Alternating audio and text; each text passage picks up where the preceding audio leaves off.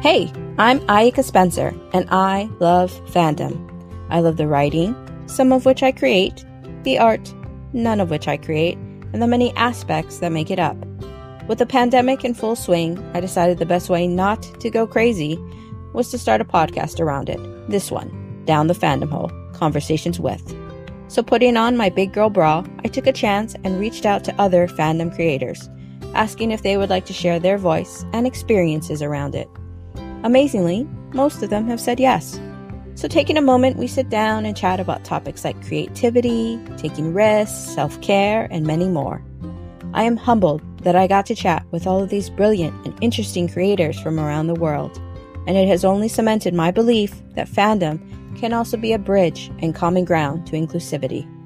We are all valid, and fandom helps us envision worlds in which we are. God, isn't fandom fucking amazing? Anyway, to keep me from rambling on, let's get this show started.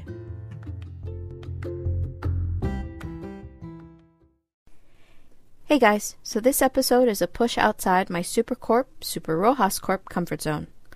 When Down the Fandom Hole got its new name, I knew I wanted to engage with fanwork creators from a variety of other fandoms and create a safe space where shippers of all orientations could come and have a com- fun conversation about something that they, like me, enjoyed. To sit down and chat about what inspires them and whatever else they want to talk about and share. Which is why, after taking a breath and a recommendation from Aspodites, I asked Rae D. Magdon to chat with me on my show. Thankfully, even with my low knowledge of her work, she agreed. And after a brainstorming pre chat, we got to know each other and came up with ideas on what to share. And so, on today's episode, Rae D. Magdon and I talk about what it's like being a published author, why she still writes for fandom, and her experience being close to the transgender community. Thanks for coming on the show today. Hi, it's so great to be here. I had a lot of fun on our pre chat, and I know we're going to have a lot of fun doing this podcast. I think so too. And if not, that's what the edit feature's for. I'm looking forward so to we... it. Oh, thank you. So before we begin, what are your pronouns? She, her. She, her. Okay, I'll be sure to remember that.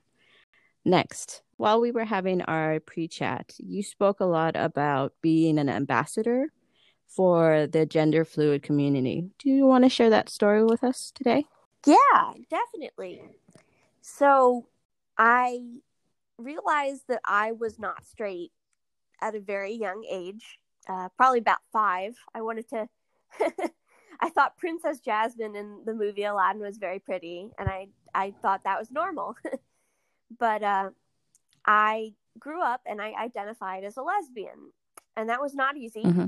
Uh, I faced a lot of hardships, a lot of difficulty within my own family, but uh, through it all, I had my partner who I met when I was 10. We were friends and we started dating when I was 14.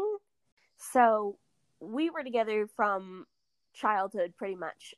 And then my partner came out as trans, transitioning from assigned female at birth to male. So he's now my husband. Uh, I struggled with that at first because I identified as, as a lesbian. I hadn't been attracted to any men. Uh, I'm still not really attracted to any men aside from him. Uh, but I changed my label to queer or bisexual. And it took uh, some adjustment, but we're we're very happy. We've been married five years. Uh, we've been together for over 15 years now, and every day is just so wonderful. I just love him more and more because my partner came out as trans, I had to learn about the trans community and the gender nonconforming community and the gender mm-hmm. queer mm-hmm. community. And basically, what genderqueer is anybody who does not fit in the neat little box that society western society says is a man or a woman mm-hmm. so genderqueer is like a big umbrella for anyone who doesn't really fit that narrative you could be a butch lesbian who identifies as a woman but wears very masculine clothes and presents in a more masculine way uh, you could be someone who doesn't identify as a man or a woman. And you could vary based on the day. You could dress very hyper feminine one day and very masculine another day, and a mix of the two. You could mix and match. It's like a whole gender buffet. And that one is called gender fluid because you're moving back and forth between presentations based on how you feel. You know, there are all all kinds of different ways to be non-binary. Some people are agender, which means that they don't identify with any gender and they see themselves outside of gender. Uh, mm-hmm. There's uh, trans people who can be either non-binary trans, which means whatever they want it to mean, or binary trans, like my husband, which means you are assigned one gender at birth by the doctor, but you identify completely as the other gender in the binary later in life. So I think that this community is beautiful and wonderful, and it makes me very sad that lots of other people in the LGB part of the community don't really pay them much uh, heed and don't listen when they want to talk about their issues. So, because I'm married to a trans person and my two best friends are uh, genderqueer, I really feel it's important to go into any any space I'm in and make sure that it's a place where they would have a good time too. How do you deal with people who are a little bit more unwilling to be understanding and open minded? Well, that depends. If they're just full of hate, then I don't want to be around them. If they are just new to the idea and a little bit unsure, like they have questions but they're afraid to ask, uh, I think that's okay. I mean, we all had to learn about trans people because it's not something that's usually taught to us. You certainly don't have a transgender ed day in school. so, uh, no, that would be so yeah, helpful. Or even though. just a gender ed day talking about gender expectations. You don't have that in school or anywhere. Um, our parents don't really talk to us about it either. So, I love when people come to me with questions because, as a cisgender person, which means I identify with the gender that I was assigned at birth. So the doctor said I was a woman when I came out, and I still think that I am. Lots of people listening to this will probably go, "Oh, yep, that's me. I'm cisgender." I I, I love answering the questions so that they don't have to, and they can just go about their lives and be comfortable and no one is obligated to educate but i think it's wonderful when people who have the energy and the platform decide that they would like to educate because everyone has to learn. And if you don't know yet mm-hmm. it's not your fault. You just haven't been had a conversation yet. As a queer person myself who's still learning to deal with my sexuality it makes me feel like i should know this stuff already being part of the community but i don't. You know i'm like I'm still learning, I'm still growing, and being able to talk to people like you who are willing to allow me my maybe stupid questions, it makes me feel a little bit more secure also in my sexual orientation because, like, I believe that there's space for everyone in this world, and it doesn't matter what you what you identify with as either your gender or your sexuality because they aren't necessarily the same thing you know, if they were, everything would be very black and white and would probably be much easier. But, you know, if people would just be accepting of the differences, that would be much easier as well. I think the important thing to remember as a queer person learning about the trans community, if you're not already part of that community, is it is totally okay to ask questions and to seek answers. The only thing you have to do is make sure that you have consent from the person that you're asking because some people like me and I know a bunch of trans and genderqueer people who are my friends who love to answer questions. You just have to make sure you have consent from the person you're talking to because some trans people, uh, maybe one day they would be happy to answer your questions, but maybe another day they've been misgendered by someone at the store and they feel kind of crappy and they don't want to talk about all that very personal gender stuff. So just make sure you have consent before you go asking questions of people. That way, both people are way more likely to have a positive interaction during the conversation. Yes. I can understand how having people just ask you questions would be just frustrating. It's like, I'm here, just accept me. Yeah, well, when Tori, uh, Tori has had top surgery, which means that they took off his breast tissue and reconstructed a more masculine-looking chest. Uh, when he was in surgery, I was in the waiting room, and friends of my mother-in-law and father-in-law, who were also there, came and started chatting. I found myself suddenly put on the spot, uh, answering all these questions about Tori and about trans people, and it was like, my husband's in surgery right now. I don't really want to talk about all this. Uh, so consent is important. Yes, consent makes all the difference. What is your most favorite story that you have written so far? And you've got a lot, so I know that's a big ask. Oh man. Um I don't think I can pick a favorite story. There's so many. Um I wrote a mm. series mm. for the game Mass Effect, which, for those of you who don't know, it's a science fiction space opera role playing game, and you can be gay in it, which is lovely. Uh, I wrote a series called The Best Entertainment, and that series is not about the main characters, who I also love to write about, but it's about two side characters who don't get much screen time at all, and they're kind of they started out as kind of a crack ship not many people were writing about them, but when I started writing this series, uh, everyone else in the fandom was like, "Oh my gosh, I love this pairing," and they all started writing them too.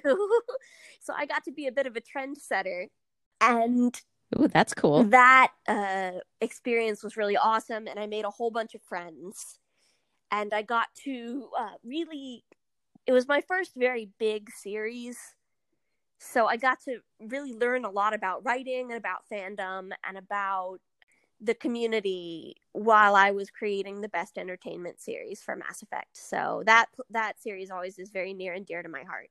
Yes, I was able to read the waiting game from that series and it was funny to read about these characters who I have no knowledge of and so their story was able to unfurl for me in a way that was like, oh, so the queen Aria of the of Omega is very haughty and self-centered and she's like I get people to chase me, not the other way around. And she's like, she got, she, she has this, um, what's it called? She's just obsessed with Thea Tavos.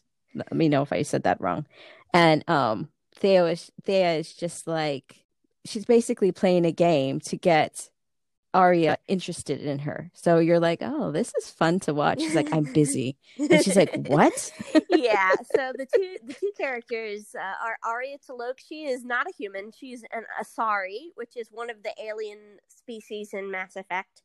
Uh, they are blue humanoid, a monogendered species. They consider themselves to be agender, but they fill a female role by human standards because they, you know, have bodies that humans would generally consider female with breasts and a uterus and such.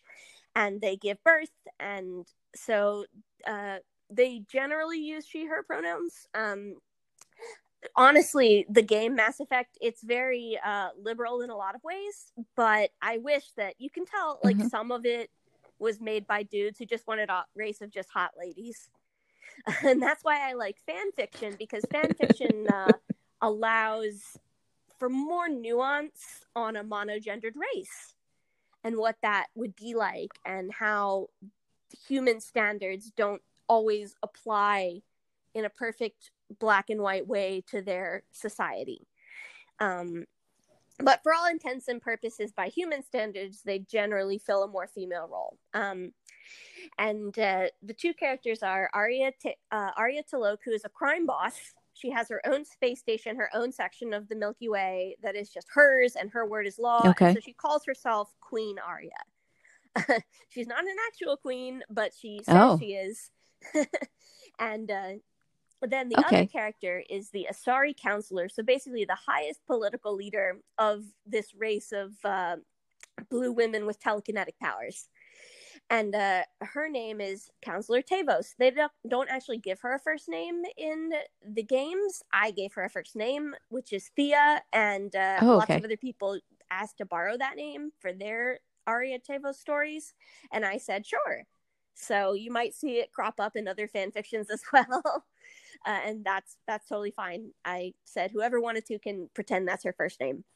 So uh, the only interaction between these two is a is a phone call uh, in the third game because it's a triple uh, it's a trilogy and they're actually re-releasing all of the trilogy with all of the downloadable content as one remastered game in March of this year.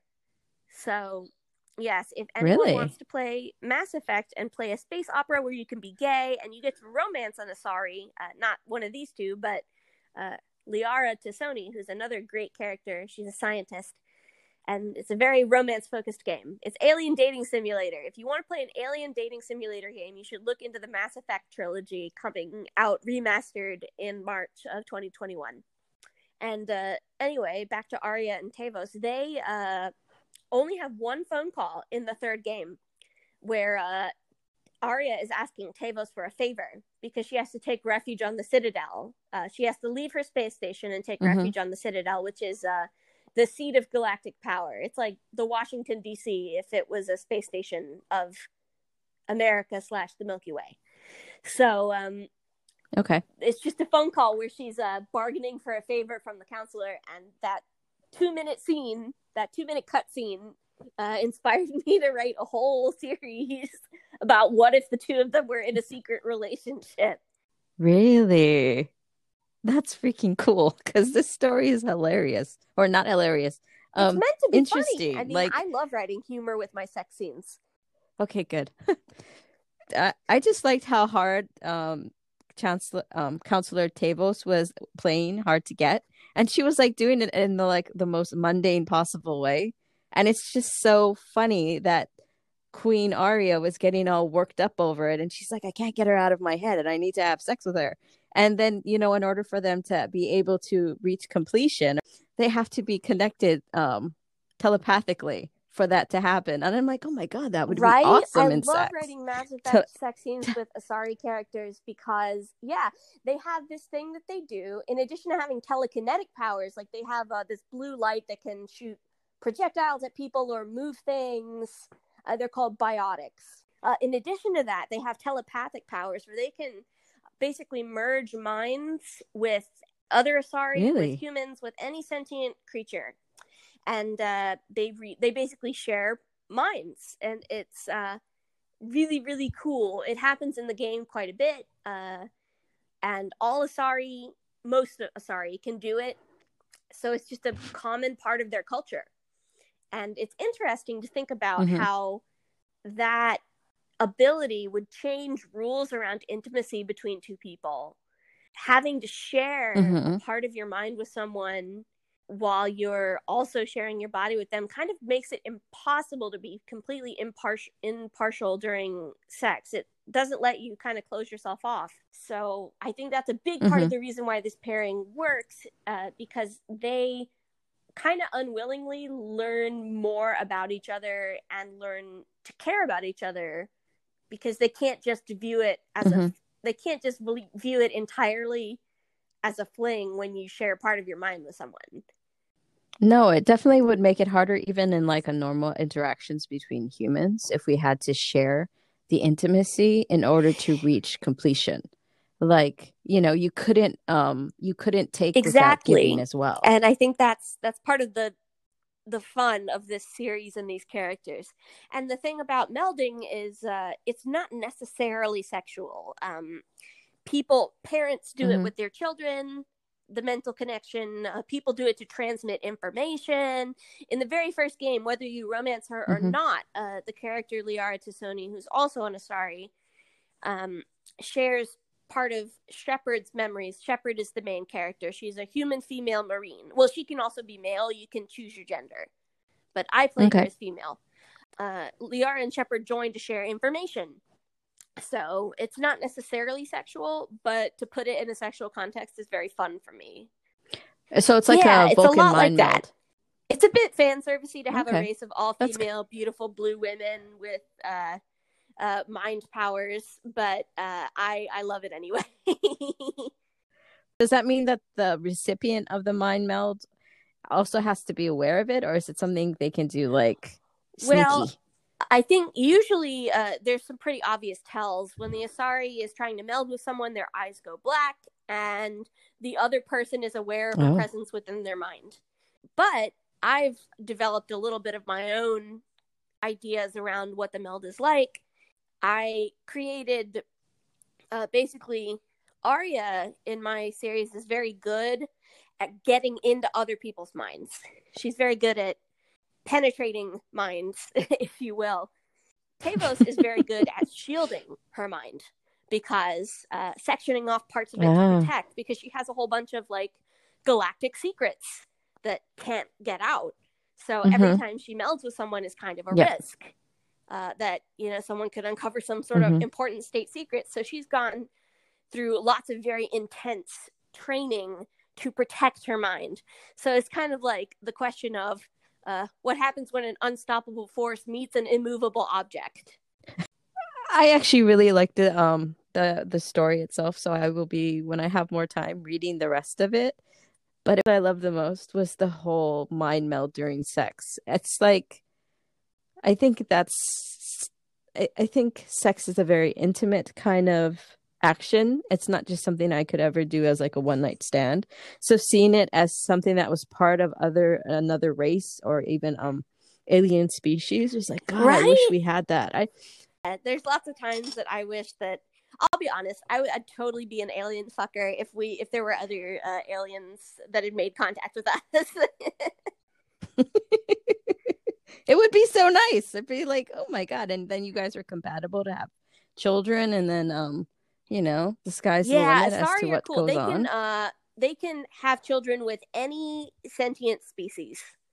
Uh, by mapping their genetic code, technically, it's uh, technically they are only reproducing.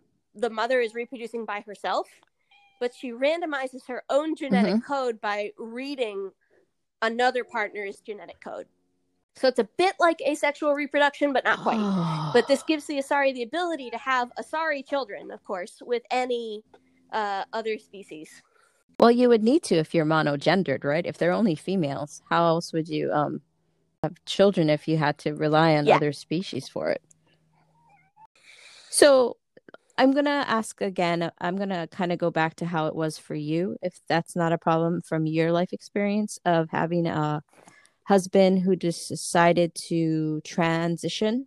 Was it something that was just easy for you to accept, or did it take some time for you to go, um, okay, yeah, I understand. Just give me some time to absorb this, or were you just like, yeah, let's do it, and you know, Well, at that point in my life, I had uh, met enough trans and non binary people to be fine with the concept, but to have it happen in my relationship with my partner was a struggle.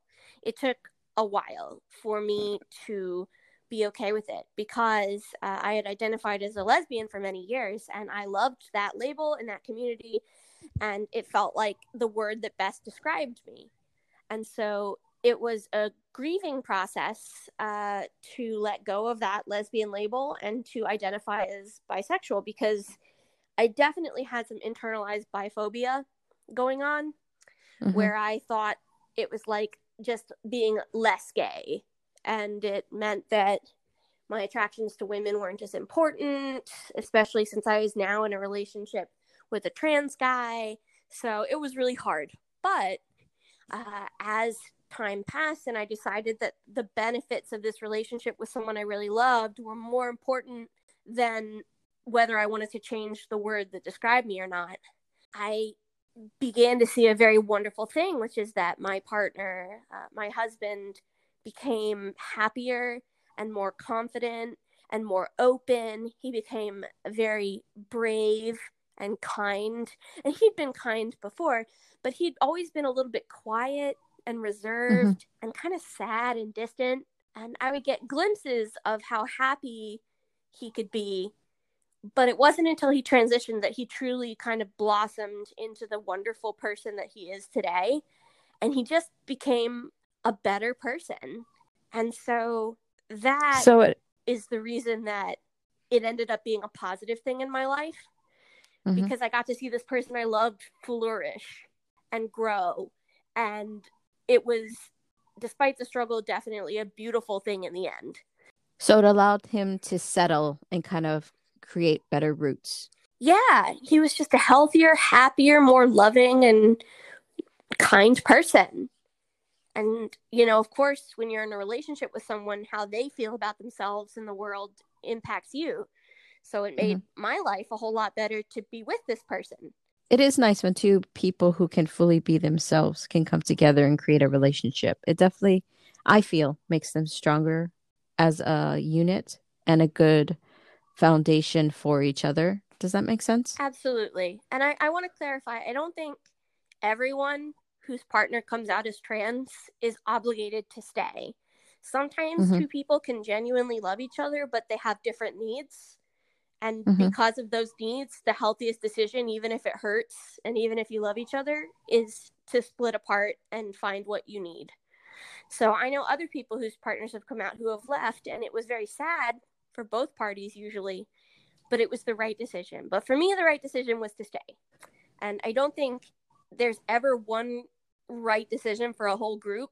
You just have to look at your situation and your needs and sometimes people grow apart and sometimes they grow together and it's not necessarily a reflection on those people but i feel i was very lucky that uh, my husband and i could grow together and that i was able to uh, learn how to be part of the wider queer community and learn about other parts of the queer community um, when those people for lack of a better word rejected the and if you know a better word please tell me rejected their partners who decided to become truer to themselves. What was that? Were you able to see that, or is that something you'd like to share? Because if you don't, that's completely fine. Well, um, I I wouldn't call it a rejection of being trans. Uh, lots of these people who have uh, broken up with their trans partners when they come out, it's not because they don't accept the trans community or accept their partner. Lots of them remain friends with their partner and use the correct pronouns and support them on their journeys. They just, you know, maybe can't no, no, um, be in a relationship with a guy or a girl. Yes, depending. that's what I meant. That's what I meant. Not that they're rejecting the trans community, but that they're rejecting. Uh, maybe I'll just leave it alone. I'm sorry. It's fine. Just I, I, some, I didn't some mean it to sound like that. for them to stay together, even if there's a bit of a struggle mm-hmm. at first, and it's worth giving it a shot. And you could end up mm-hmm. very, very happy with a new dimension to your relationship, or you could find out that you know, as much as you love each other, that the relationship isn't giving both of you what you need and you have to find different partners. And that's not, it doesn't mean you're a bad person on either side. Have you seen them be stay friends or is it kind of like a break and then it's done? I've seen it all three ways. I've seen relationships where they stay together and are happy. I've seen relationships where they uh, go their separate ways but remain good friends. And I've seen where they break up and it's just too sad and mm-hmm. it's it's done and they have to lead separate lives so you never know but i i think that as long as you are trying to be compassionate and respectful uh, while still looking inside yourself to see what your needs are and make sure that your needs are met that you know as hard as it might be you, you can't really go wrong have you written any stories from the perspective of the partner who is dealing with their partner becoming trans? Uh, honestly, no. I I might like to do that someday, but I think in the past it's been just too personal.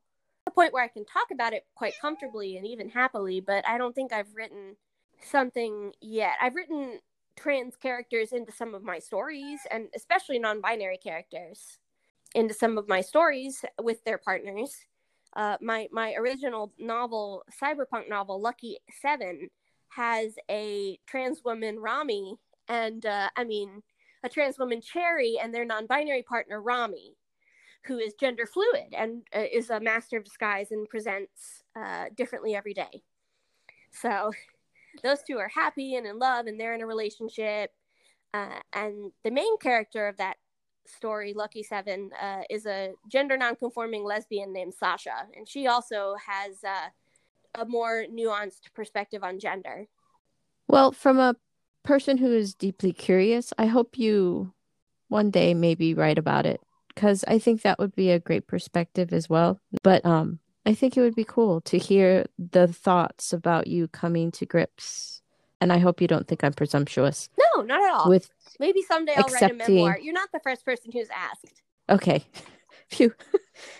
because you know you have to have the good and the bad from what i think about and sometimes when i want when i'm angry or i'm unhappy i'll write a story. Doesn't necessarily mean i share it. And being able to place it into other characters who aren't myself would be i think it's beneficial because then it also allows people who have that reticence to go oh these feelings are okay.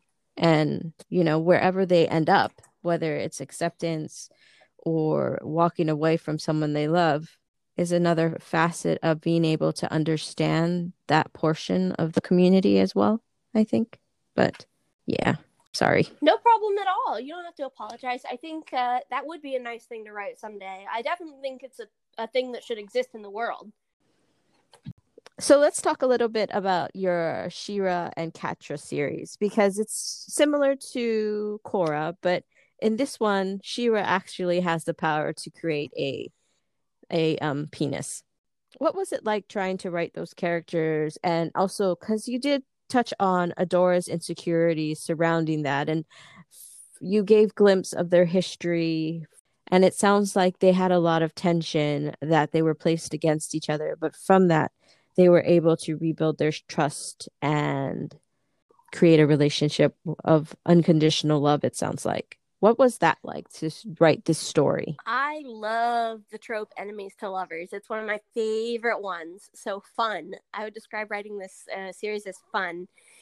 It's nice because uh, Noelle Stevenson, who's the creator of uh, the She-Ra reboot, uh, did a lot of the difficult work of tearing Adora and Catra apart in the series, from best friends to enemies trying to defeat each other, uh, back to lovers. So I got to come in, swoop in at the end with a fan fiction, and be like, and this is what happened after when they had sex. so, uh,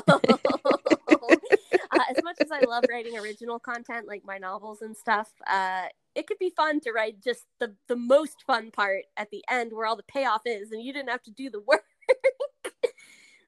so you're like the person who creates the scenes behind the scenes, like under the cover scenes. Yeah, exactly. Uh, and sometimes it can be fun to do that. If I was only doing that, I'd be kind of sad. But if I, you know, sometimes it's nice you just to eat cake for dinner. mm-hmm. Or pancakes, right? Breakfast for um, Breakfast dinner. For dinner. Yeah. Pancakes and French toast. I did that once. Pretty Once. good. You need to reevaluate Well- your life choices. What is the process you use to get into um, characters' heads who are possibly so divergent from yours, or who are so divergent from each other? Well, if we're talking about um, fan fiction, I always go to the source material. I look at uh, what are the characters' core values, what do they care about the most in the world, and I look at what body language they use on the screen if it's a television show, or what body language uh, the author uses if it's a book. Uh, and I look at how they talk, um, which phrases they use, which words they use. Do they use short declarative sentences that sound authoritative, or are they uh, more rambly, or are they silent? Uh, do they have any catchphrases? Uh, that sort of thing. Mhm. So those are the three things I look for. I look for uh, core values, body language, and uh, dialogue. And I do a similar thing when I'm writing original fiction. I decide what are the core values of my characters, what is the most important thing in the world to them, uh, what do they love and what do they hate. And then I come up with certain body language that they might use without getting too repetitive because that's always a thing you have to look for. And usually my editor will come Mhm. back and be like, you need to not have your characters be nodding all the time. and uh, then I, I come up with how their dialogue sounds. Do they swear or do they not swear? Do they ask questions a lot or do they make short declarative statements? Or do they just love the sound of their own voice and talk in paragraphs? So it, it's it's different for every character, but those are the those are the primary three things I focus on when I'm trying to portray a character as a unique individual. So, what it when you write, do you need it quiet or do you like to have some background music? I I need it quiet, and I know that's not how it is for everybody. Some people are really inspired by music, uh, Mhm. but I hear the words spoken in my head as though by an internal narrator. So um, to, to be able to hear my internal narration, I need it to be quiet. Would you listen to any instrumental music, or do you? Um... I have in the past, uh, sometimes to shake things up, but I, I normally just write in silence. I tend to when I write, I tend to have it the sometimes I'll have lyric music on really low so that it's just kind of like a background noise. And then sometimes I'll just have instrumental, depending on like maybe if I wanted to set a scene, I'll have like beating drums or I might have like tender music for myself. But um you you said that you write also normal books or not normal books. What would be the right word? You publish original fiction. There we go. Normal books. I think my books are kind of abnormal, to be honest, in a good way. traditional. You do traditional public, uh, you know, just the original fiction. That's better. yes, better. I do. oh my God. Sorry. Let's try that again. So you also write original fiction. What are the differences you've noticed writing fan fiction and original fiction?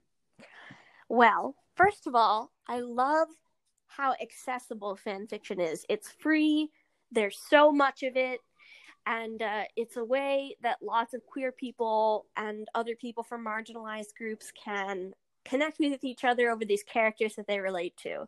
And I think that's really beautiful and important. So anyone that says fan fiction is not real writing doesn't know what they're talking about. That being said, uh, I think original fiction in some ways is a bit harder because you have to do the extra step of building the universe. Uh, in fan fiction, you're generally playing either in the universe that somebody else created, or you're doing an alternate universe, uh, perhaps modern day, uh, but you're still following certain tropes. Uh, but if you're writing science fiction or fantasy original novels, you you really have to build your world from the ground up. And to do that in a way that makes sense but also doesn't feel like you're just dumping unimportant info on the readers is a skill that takes some time to develop. It it is something that you don't see as much in fan fiction. The thing that they have in common i think is they're both very good at developing characters and focusing on a character's internal journey as well as their external journey. And I think that's why fan fiction resonates with so many people and why people who write fan fiction can go on to write really really great novels is because they they know how to focus on a character's story. So, of all the characters that you've written for either fiction or nonfiction, uh, I'm sorry, either original fiction or fan fiction, which has been your favorite to develop further? Oh man, my favorite. Uh, I would have to say, so far, uh, my my favorite two characters to write have been Sasha and Elena. They're the protagonists of the novel Lucky Seven, which is a cyberpunk uh, novel that won the Golden Crown Literary Award for science fiction uh, in in 2019. Congratulations! Thank you. It also won the Rainbow Award in that same year. So, wow. uh, yeah, Lucky Seven is about a dystopian future uh, where it's kind of a capitalistic hellscape where corporations are in charge. And uh, mm-hmm. it focuses on a band of queer misfits who are pulling Ocean's Eleven style heists on the corporations. Uh, yeah, so it's a team. Uh, it has the found family trope. Uh, the main characters are Sasha, who's a black uh, gender nonconforming lesbian, and I uh, used a sensitivity reader, uh, multiple sensitivity readers to help create her, and I used uh, sensitivity readers for Elena as well. She is a jacker, so she can plug in to the internet with her brain, basically. Oh. So she's a hacker that okay. goes into virtual reality with her brain. And Sasha is the leader of the crew. So she's the handler. And they enter a relationship. At first, they're only working together because they have similar goals, but they don't really like each other. Okay. Um, Elena thinks that Sasha is cold because Sasha has a very distant and icy personality. And uh, Sasha thinks Elena is headstrong and a bit reckless. Uh, but eventually they uh, fall in love. And uh, Elena comes to see that Sasha is actually very tender hearted and considers her crewmates on this team to be her family and will do anything, including sacrificing her life to protect them. And okay. Uh, so unraveling the book starts from Elena's point of view. So unraveling the layers of Sasha and seeing Elena learn bits and pieces about who Sasha is until she eventually falls in love. That was a really fun experience to write. So why did you do it from Elena's perspective and not Sasha's? Well, in the middle of the book actually, this is what's special about Lucky 7. In the middle it switches okay. perspectives right in the exact middle of the book it switches and you're suddenly in sasha's perspective for the second half of the book and uh, i started with elena because she's the newbie on the crew she's the last one to join uh, and actually has to help sasha find her scattered crew members around the world to pull this heist uh, because they've been split up for a little while and uh, sasha needs elena to help find her crewmates elena needs sasha's crew to help protect her from a corporation that's trying to put a hit out on her so they have to work together, but they don't like each other. And I started with Elena because she doesn't know all the backstory of these characters who have been a family. Uh, okay. And so she gets to meet them one by one, like the reader does. She gets to learn their secrets one by one, like the reader does. And that's why I started with her. In the middle, Sasha finds out a big secret that her crew has been keeping from her. I won't spoil the secret, but uh, it throws her for a loop and it changes her conception of who she her perception of not conception uh, um, she finds out a secret that her crew's been keeping from her and it changes her perception of who she is and uh, she has to deal with questions about who she is and what she values and who she trusts and so that's why i wanted to get into her point of view in the middle of the book so she can deal with all those feelings so you kind of wanted to build it from the perspective of a reader coming in as a newfound family member and then give them the kind of like the rocky base of the leader who thought she understood what was going on. Exactly. I wanted to start as an outsider because Elena, the character, is an outsider to this group, and so is the reader. And then in the middle, I wanted to deal with Sasha's emotions when what she thought she knew is not true. So uh, then we had to be in her head to feel her confusion. So that's why it uh, that's why I think it works. I've had lots of readers say that they really liked the perspective shift in the middle of the book. Mm-hmm. It's not something that's typically done to have one whole half of a book from one person's perspective and the other half of the book from another person's, but the reception I've gotten to it is very positive. I was very thoughtful about it. I actually like those kind of books where you kind of come in and you're learning about people from one newbie perspective and then it shifts into a perspective of someone who understands what's really going on. Exactly. So instead of the learning curve, you have the established curve where things become more settled and you can go, okay, well, I was this and now I'm this. So it kind of allows you to feel like you have grown into somebody who knows more than you do. Exactly. You get it. Sometimes. And I definitely feel like I need to read these books now because they sound unbelievably interesting. Well, in some ways, I think they're a lot like fan fiction. They are very queer. Every char- almost every character is queer in some way in uh, mm-hmm. Lucky Seven, and it's exciting. There's lots of online battles. There's like a like online sort of um, there's dragons and there's uh, castles and stuff, but it's all online. it's really cool, and uh, also there's lots of uh, there's some hot sex scenes in it. so if that's like always nice. Two two ladies going at it, then this book is for you. Uh, I tried to represent um, lesbians, bisexual people, queer people, trans people, non-binary people. Uh, one of the characters, Rami, is the cloak, and uh, their job they use they them pronouns uh, rami's job is to uh, be the master of disguise and to sneak into places they're not supposed to be and uh, they can make themselves through a combination of makeup and technology uh, look like anybody they want. So they could be a uh, fat middle-aged white guy or they could be um, an old lady you don't know. So does that person become like the hub of things? Like because they get into the place where they need to be and then they kind of start to set the opera about. Sometimes yeah they send rami in first and they uh, uh, make it possible for everyone else to infiltrate.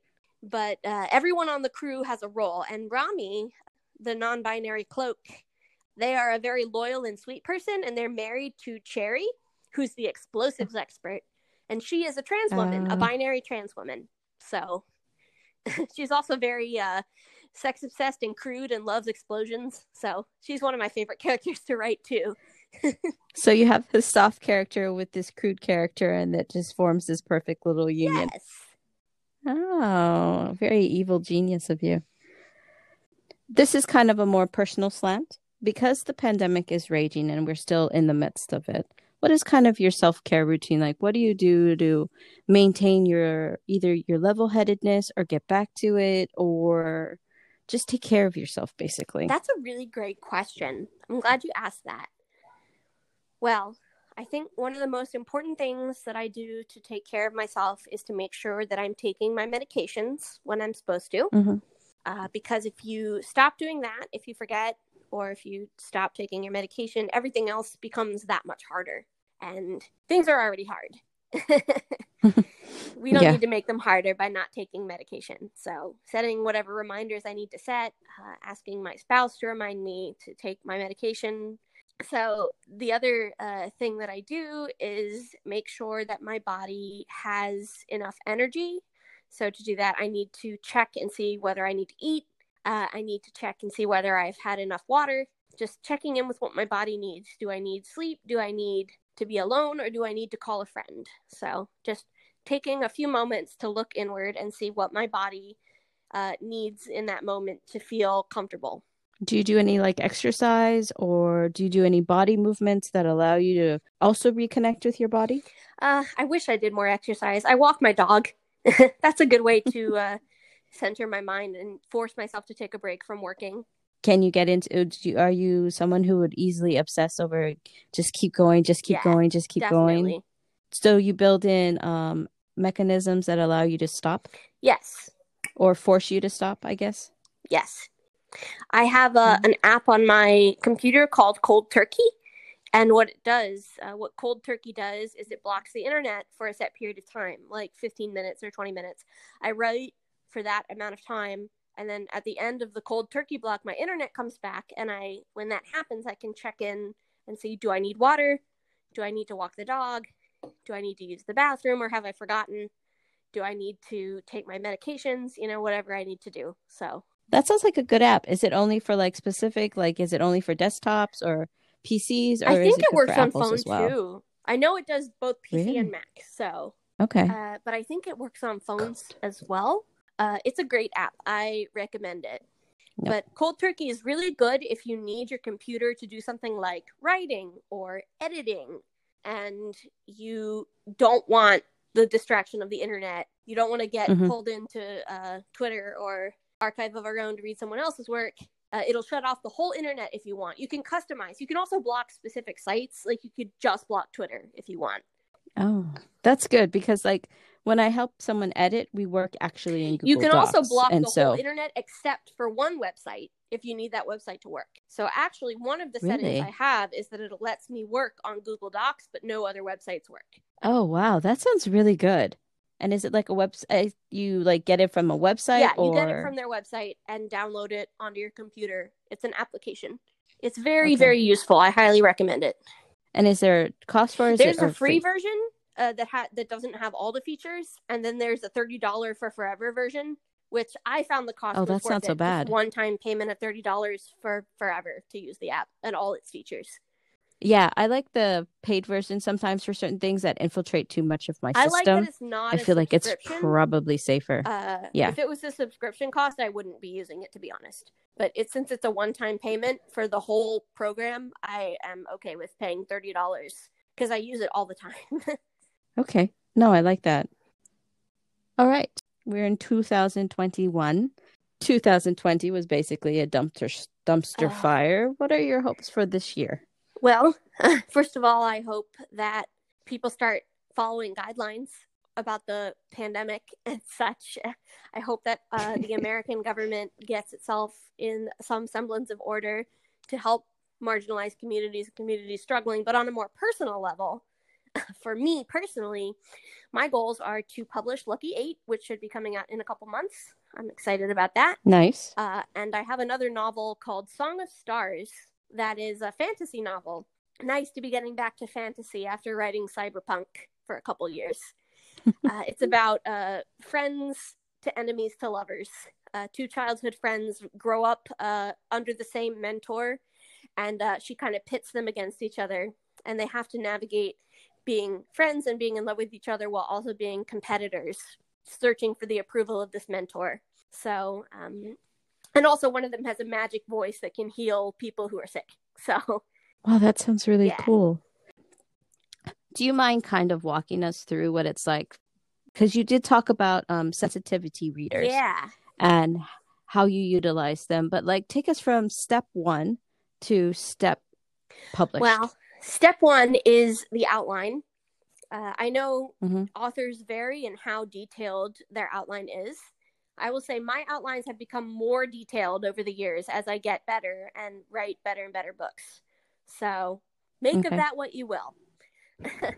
so the first thing I do is I write an outline. They're usually very character focused outlines that show the character's journey and how they change and what's important to them. And also have major events that take place in the book, like any uh, action scenes or battles or you know executions, exciting things like that. Mm-hmm. Then I write the first draft. Uh, it's very fun to write the first draft uh, also a little scary because you know you're going to have to change a lot of things before the end. The important thing about mm-hmm. the first draft is just to get it done. Uh, you can't edit what isn't on the page. So if you feel uncertain about a scene, uh, that's okay. First draft is the time to just do your best and then move on. So keep moving forward. And then you send it then you go to editing mode. You don't you don't uh, send it off yet. After your first draft, you have to go through it at least once uh, and try to look for any plot holes or structural integrity issues. Like, did I uh, does it make sense for the character to show up right at this moment? Does she really know the secret of uh, her sister? You know, just making sure all the little plot uh, threads come together. Mm-hmm. And then mm-hmm. after you go over it for the first edit, you send it to your editor. And uh, I have an editor because I'm part of a publishing house, so I just send it directly to the editor. Uh, and then they will look for generally structural issues first, the same thing that I was looking for. Uh, so mostly they're looking for things to make sense, for the world to feel real, for the character motivations to be consistent. And then I get it back. Okay. And there's a bunch of comments on it, and I resolve all of the comments and then I send it back. Then, if there's no remaining structural issues, the editor will then start editing for style. That means making sure each sentence is as pretty as possible and there's no uh, repetitive words, no awkward phrases. Uh, all the dialogue is crisp and to the point. So, style. And then I get it back and I go through it again. and once all those comments are resolved, I send it back to the editor for a final run through and after that, then it goes to sensitivity readers. Uh, those sensitivity readers are people who are from a marginalized group that the writer is not a part of. And they will look for any things like unintentionally racist things I might have put in despite my best efforts. Because, you know, white mm-hmm. people are taught racism from the moment we're born. Uh, and then we have to unlearn it. And it's hard and it's a lifelong effort. So we all have to work on ourselves, everybody. Back to editing. The sensitivity readers, and they don't have to be just for um, different races or ethnicities. They can also be, you know, I have been a sensitivity reader for people who are not bisexual or lesbian women uh, writing about a queer woman character. So, and, you know, I'm also autistic. So uh, I could sensitivity read, uh, I haven't done that recently, but I could sensitivity read someone who's writing an autistic character potentially. Um, and then that's so funny because I actually have low spectrum autism as well. Yay! It's a nice commonality. Yeah. But uh, after that, Sorry. after sensitivity readers, the author then has to go back and resolve uh, all the issues they pointed out. Then it goes to the proofreader. They're basically just looking for typos or punctuation issues. So they're not changing any of the content. They're just making sure there's no misspellings. The commas are in the right place. The book is formatted correctly for e readers. Um, and then it gets published once it's formatted with the cover put on and all the you know notes at the end about the author and links to their other work and all that other stuff so basically you write the first draft, edit it yourself, send it to your editor, get it back, send it to your editor, get it back, send it to your editor, get it back as many times as it takes. Then sensitivity readers, then proofreaders, then it's published. So, do the sensitivity readers and the proofreaders send it back to you, or do they just fix the mistakes? They uh, usually do it as suggestions, and then I approve the Okay. suggestions. Some of them are bigger comments like, Where are they? You didn't describe the setting. In that case, it's a comment and not just a fix. If it's a typo, like if I made a made a just an error in spelling, they'll just fix it, and it's no big deal. Okay, I see. So, how do you find sensitivity readers on your own, or is that something just through a publishing house? Well, some publishing houses provide them, which is great. I'm with a smaller publishing house, so I find my own uh, and make sure that they get paid because it's important to pay people for their expertise. If you uh, do not have money and you're trying to self publish something uh, and you need to pay them, then consider offering in trade. If you have skills that you could give to them in exchange for them looking at your work, that is always a good idea if you're very, very broke, like many of us are.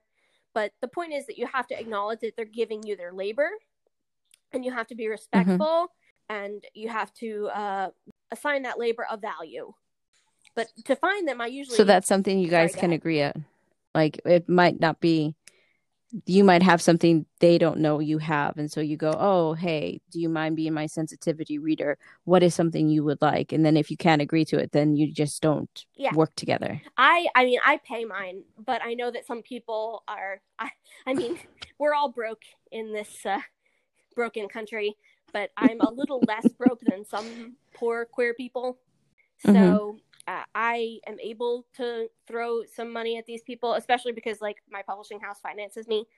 Yeah, That's nice. they're a small publishing house, but they care.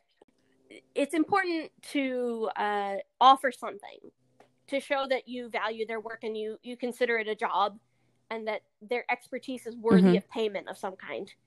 Money is always best, but if you are a very young broke author just starting out, you can offer to edit their work in exchange for them editing yours.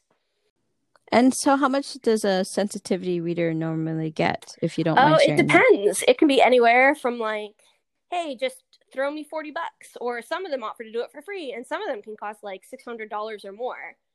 Uh, it just, it really depends. Wow. So like how much how many different communities they can help you sensitivity Yeah, it also depends on what other work they've done in the past, uh, how much editing experience they have, and what they ask for. I see. Okay. It's labor and experience based. Definitely. Okay. And do you have any last words before we go? Absolutely. This was such a fun conversation. Thank you for talking to me. Uh, this was Thank you great. for being I on. hope that people enjoy the podcast. Uh, I guess if I want to have any last words, it's that the world needs more queer stories of all kinds. So never feel like someone has already told your story. People don't just read one book, they don't just read one fan fiction. So even if something has already been written that's a little bit like what you're dreaming about writing, the world still needs your book. people always need more stories about queer people to relate to, to have adventures with. So you should write it. You should write it.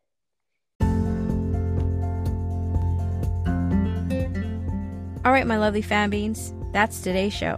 Check out and follow Rae on her website, raedmagdon.com, on Tumblr, Twitter, and AO3 as Rae D. Magdon. After you do that, follow and connect with me on Tumblr, Twitter, and TikTok as Down the Fandom Hole with Aya, on AO3 as Ayaka Spencer, and on Instagram as the Podcat. Until next time, thank you for listening.